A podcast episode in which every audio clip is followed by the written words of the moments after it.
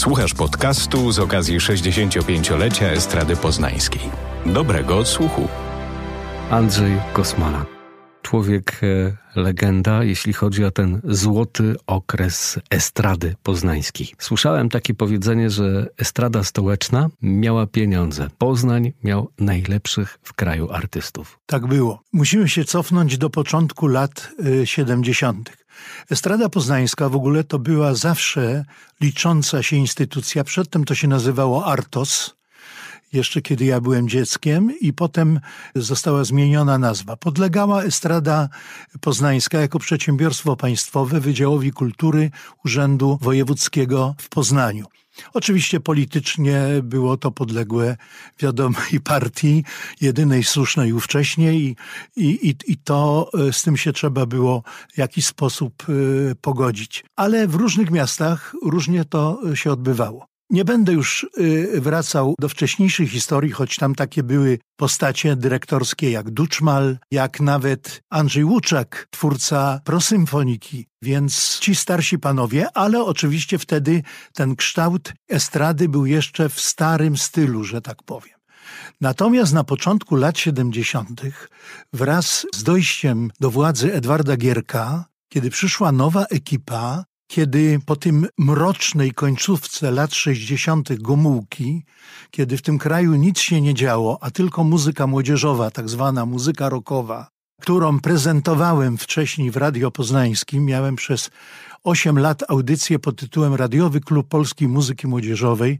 Współpracowałem też z grającą szafą, prowadziłem tam listę przebojów i przede wszystkim donosiłem płyty, y, które akurat miałem dostęp do płyt angielskich, więc w radio na Berwińskiego przyjęto mnie z otwartymi rękoma, bo wtedy nie było tak łatwo o płyty angielskie, z angielskich list przebojów, bo wiadomo, że wtedy muzyką rozrywkową zawiadywało, tak jak w Europie, tak w Polsce, top 20, prawda, w niedzielę nadawane przez Radio Luksemburg.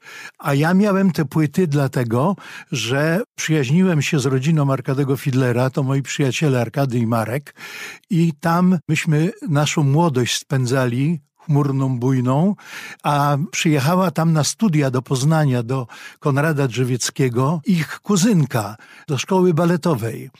I ta kuzynka po prostu z Londynu specjalną pocztą sprowadzała regularnie co tydzień New Musical Express i ym, płyty. No więc byłem tak mocny w Poznaniu, poszedłem z tym do radia i tam zbudowałem swoją pozycję.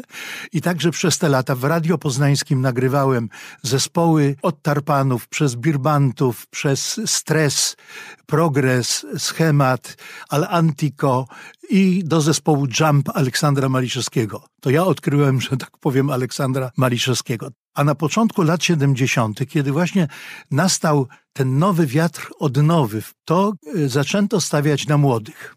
Była chyba taka dyspozycja z góry, żeby odmłodzić kadrę skądś to znamy aktualnie. I wtedy mm, przyjrzano się działaczom ZMS-owskim i ZSP-owskim. Nawet była konkurencja między tymi z ZMS i z tymi z ZSP. W ZSP działał znakomity tutaj geniu Mielcarek, e, działał Zbigniew Napierała i działał Stanisław Nowotny. I organizowali tutaj wspaniałe koncerty. Juvenalia, co kiedyś jeszcze za Gomułki było nie do pomyślenia, zaczęły się juvenalia i wtedy bardziej zaczęto stawiać na muzykę tak zwaną młodzieżową, bo nie chciano używać słowa rockowa, bo ona troszeczkę obco brzmiało.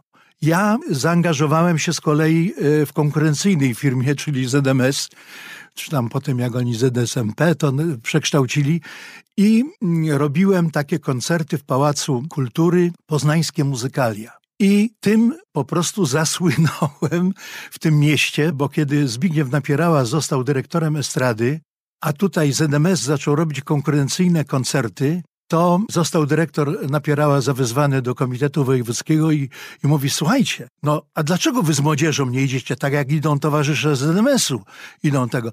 A Napierała mówi, no to, to bo tam jest taki kosmala, który, który tam od lat już ty, ty radio prowadził takie audycje, zna te zespoły i to on organizuje. No to, to oni mu powiedzieli, no to czemu tego kosmali nie weźmiecie do estrady? I za pośrednictwem Jerzego Miliana, mojego przyjaciela, z którym współpracowałem przez całe lata, napisaliśmy wiele piosenek wspólnie, bo jestem także autorem piosenek.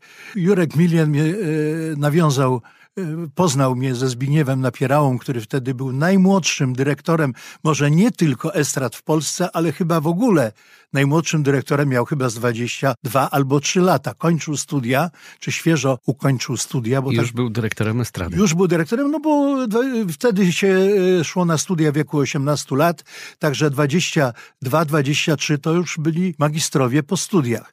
I Zbigniew Napierała właśnie wszedł do estrady jako ta nowa miotła i potrzebował młodych kadr. I mi zaproponował etat, bo to wtedy nie było, unikało się tych nazw angielskich, nikt nie używał słowa manager, prawda, tylko samodzielne stanowisko do spraw promocji. Bo też to nie było znane słowo promocja. To, to, to, no artysta powinien być tak dobry, że jego klasa powinna, prawda, y, być dowodem jego wielkości. A nie promotor. A nie promotor, że ktoś tam chodzi po radiach, po telewizjach, po redakcjach gazet i powiada tu, zobaczcie, tu trzeba wywiad przeprowadzić i tak dalej. No więc na tym polegało właśnie rewolucja, polegała y, w estradzie poznańskiej, że Zbigniew Napierała i jego zastępca Stanisław Nowotny, którzy przyszli świeżo z ZSP, na przykład Stanisław Nowotny, który był wicedyrektorem, a potem był dyrektorem, to na przykład zaczynał swoją karierę od przedzierania biletu w Odnowie. Zawsze mu to potem wypominano, kiedy już był wielkim dyrektorem, to mu to yy, yy, wypominano.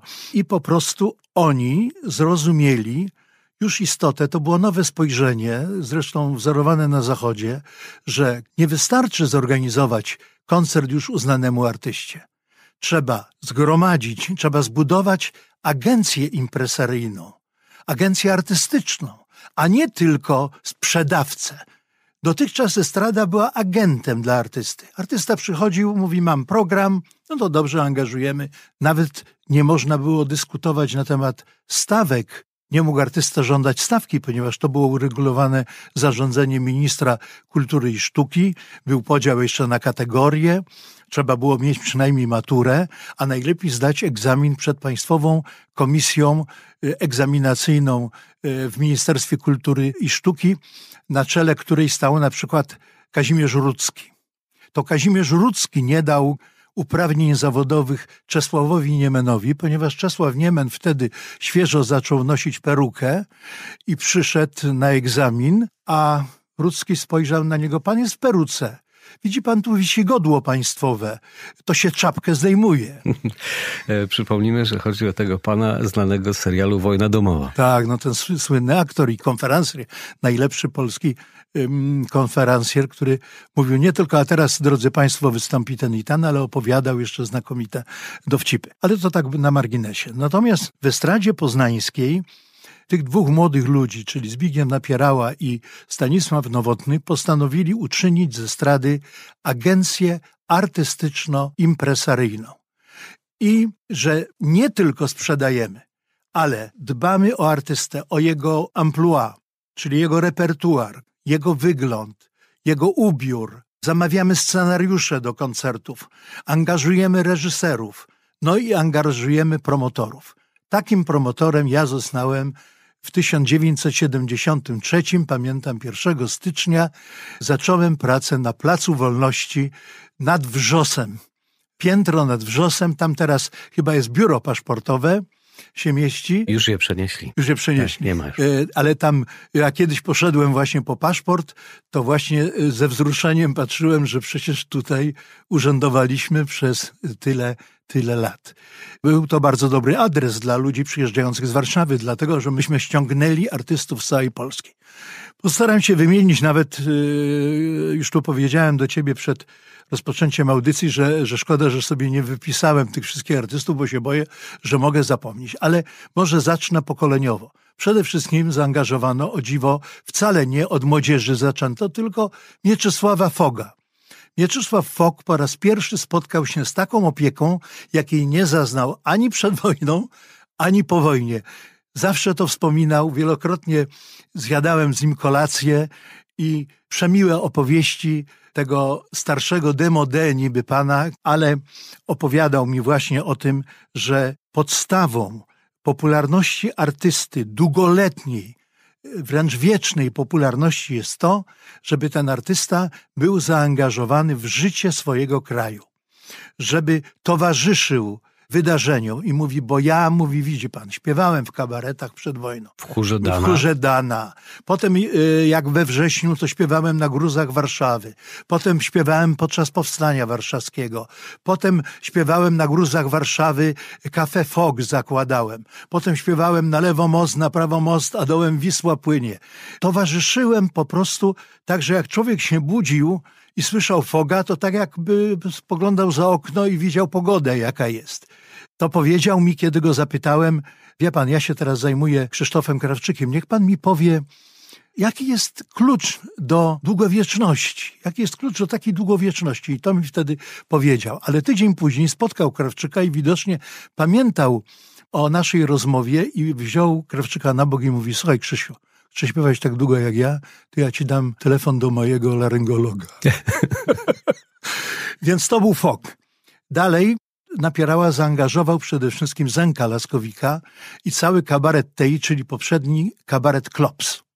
No, to był bardzo odważny ruch, polityczny, że tak powiem, bo wyciągnął z zakamarków studenckich, z klubów studenckich, wyciągnął bardzo odważny kabaret polityczny. Z Jaślarem, z Rewińskim, z Gołębiowskim i na Masztalarskiej oddano im lokal, i no to był jak na tamte czasy najodważniejszy chyba kabaret. To powstał Teatr Wielki w Podwórzu. Było zalecenie, żeby nie było więcej na widowni jak 100 osób. Ale jak pierwszy, drugi raz Zenek wystąpił w Opolu, to już została złamana ta zasada. To samo dotyczyło Pietrzaka i tych innych kabaretów, prawda, elity. Pod egidą. Pod egidą, tak właśnie. Ale zostało to też złamane, bo mówię, na tej fali odnowy gierkowskiej, kiedy Gierek postanowił tę chałupę ustawić oknami do zachodu, no bo sam się wychował we Fran- pracował we Francji, znał język francuski i całe te spotkania, prawda, z prezydentami Stanów Zjednoczonych, kanclerzem Niemiec i tak dalej, myśmy się wtedy poczuli zupełnie rzeczywiście, że, że to jest nowa rzeczywistość. No kto mógł wtedy przypuszczać, że kiedyś nastąpi rok 89? To, to musiałby być jakiś wizjoner wielki, żeby przypuszczał, że stanie się coś takiego, co mamy e, jeszcze do dzisiaj. W każdym razie to był kabaret tej. Ale może jak już jestem właśnie przy tej polityce, to muszę powiedzieć jeszcze, że E, by nie był taki odważny może Zbigniew Napierała i Stanisław Nowotny, gdyby nie to, że także w tym aparacie kontrolnym też nastąpiła wtedy przebudowa. Ta ekipa Gomułkowska poszła na już na zasłużoną emeryturę i przyszli też i w komitecie partyjnym, i w, w urzędzie wojewódzkim, i w urzędzie miasta przyszli nowi młodzi ludzie, głównie właśnie z tego ZSP ci działacze, którzy już mieli inne spojrzenie na świat, no byli młodzi. Wiceprezydent miasta, a potem prezydent, Andrzej Wituski, wspaniała postać, człowiek z otwartą głową. No i nasz bezpośredni przełożony, dyrektor Wydziału Kultury Urzędu Wojewódzkiego, Maciej Frajtak. Potem już w Wolnej Polsce był dyrektorem Domu Książki w Poznaniu. I to byli ludzie otwarci zupełnie na nową rzeczywistość. Oczywiście dostaliśmy polecenie, że na przykład z tym kabaretem tej to ostrożnie i dostaliśmy w obowiązkach, bo kiedy zostałem dwa lata, nie, to było trzy lata później dyrektorem już artystyczno-programowym, kiedy Zbigniew Napierała odszedł do telewizji poznańskiej, a dyrektorem został jego zastępca Stanisław Nowotny, to Stanisław Nowotny mi od razu zaproponował funkcję dyre zastępcy dyrektora do spraw artystyczno-programowych. Tak to się nazywało. Więc to był kabaret tej, który przynosił wiele chluby estradzie, bo przecież złotą szpilkę dostali, to było najwyższe wyróżnienie w Opolu, złota szpilka. Ale potem dalej. Urszula Sipińska. Już będę teraz bez wielkich yy, słów. Zdzisława Sośnicka. Alibabki. To wtedy w Alibabkach śpiewała Basia Trzeczeleska. Pamiętam do dzisiaj, jak czekali na posłuchanie u dyrektora i ta Basia Trzeszczeleska siedziała, bo zawsze jak wchodziłem do estrady, to artyści siedzieli, bo, bo o, to jeszcze było ważne, że dyrekcja się spotykała regularnie z artystami, co było dla tych artystów zupełnie czymś niebywałym, bo kiedyś to tylko oni się spotykali z kierownikiem działu imprez prawda? I, i, I, z kasą. I do kasy chodzili po pieniądze. A tutaj dyrektorzy rozmawiają z nim. Dlatego Nowotny mnie zaangażował, bo ja przyszedłem z dziennikarstwa. Pisałem także wtedy w jazzie, w non-stopie. Y, miałem cotygodniowy felieton w Głosie Wielkopolskim, w studio i na estradzie. Prowadziłem te audycje w radio, y, robiłem te poznańskie muzykalia. Byłem współorganizatorem z Krzysiem Wodniczakiem, to myśmy powołali Wielkopolskie Rytmy Młodych. Wielkopolskie Rytmy Młodych. Więc on wolał mnie na stanowisko, bo byłem jednym z tych właśnie, którzy mieli nowe spojrzenie, którzy się uczyli show biznesu na tym, co się w świecie dzieje. Byliśmy otwarci. No i w ten sposób właśnie 15 października 1976 roku, w wieku 30 lat, zostałem dyrektorem artystyczno-programowym Estrady Poznańskiej. Ale będę dalej jeszcze wrócę do artystów, bo Sośnicka wymieniłem. Potem właśnie to ja sprowadziłem Krzysztofa Krawczyka i to był właściwie bezpośredni powód, że on wpadł na pomysł nowotny, bo całe przeprowadziłem e, te przenosiny Krawczyka, a wtedy już był bardzo popularny, już nagrody w Sopocie zdobywał i tak dalej i go Pamiętam, jak to załatwiałem w Sopocie na bankiecie Anny Jantark z okazji Złotej Płyty i biegałem między Nowotnym a Krawczykiem i pertraktację prowadziłem na temat przejścia do Esnady Poznańskiej. Ale mówiłem Alibabki, gdzie była Basia Czeczeleska, Tadziu Woźniak, który tutaj piękne recitale robił w Teatrze Polskim. Dalej Andrzej i Eliza zespół. Zespół cygański Roma, który prowadził Leopold Kozłowski.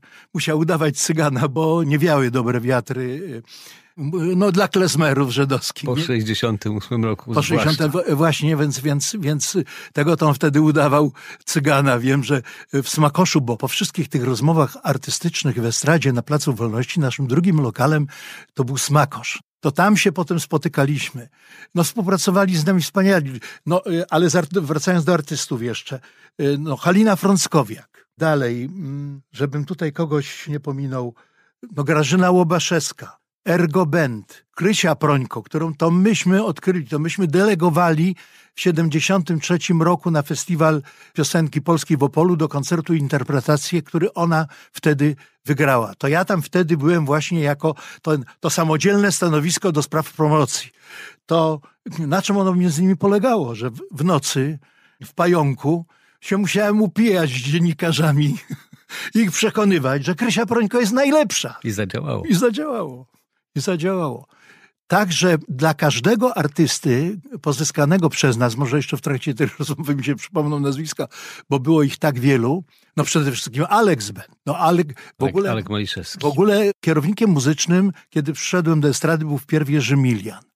Ale Jerzy Milian wtedy dostał propozycję objęcia orkiestry w Katowicach, przeprowadził się do Katowic, zresztą proponował mi przeniesienie się, ale ja wolałem jednak zostać w Poznaniu. I y, w to miejsce został Aleksander Maliszewski, z którym nawiasem mówiąc wynajmowaliśmy wspólnie e, domek i gdzie się bez przerwy kłóciliśmy. I Nowotny, jak się o tym dowiedział, że on mnie bierze na dyrektora artystycznego, a Maliszewskiego na kierownika muzycznego, a my mieszkamy we wspólnym domu, gdzie takie były, no różne. On na przykład w nocy grał na puzonie, a moje dziecko akurat było chore. Więc Nowotny mówi, nie, nie, to ja muszę to jakoś was rozdzielić.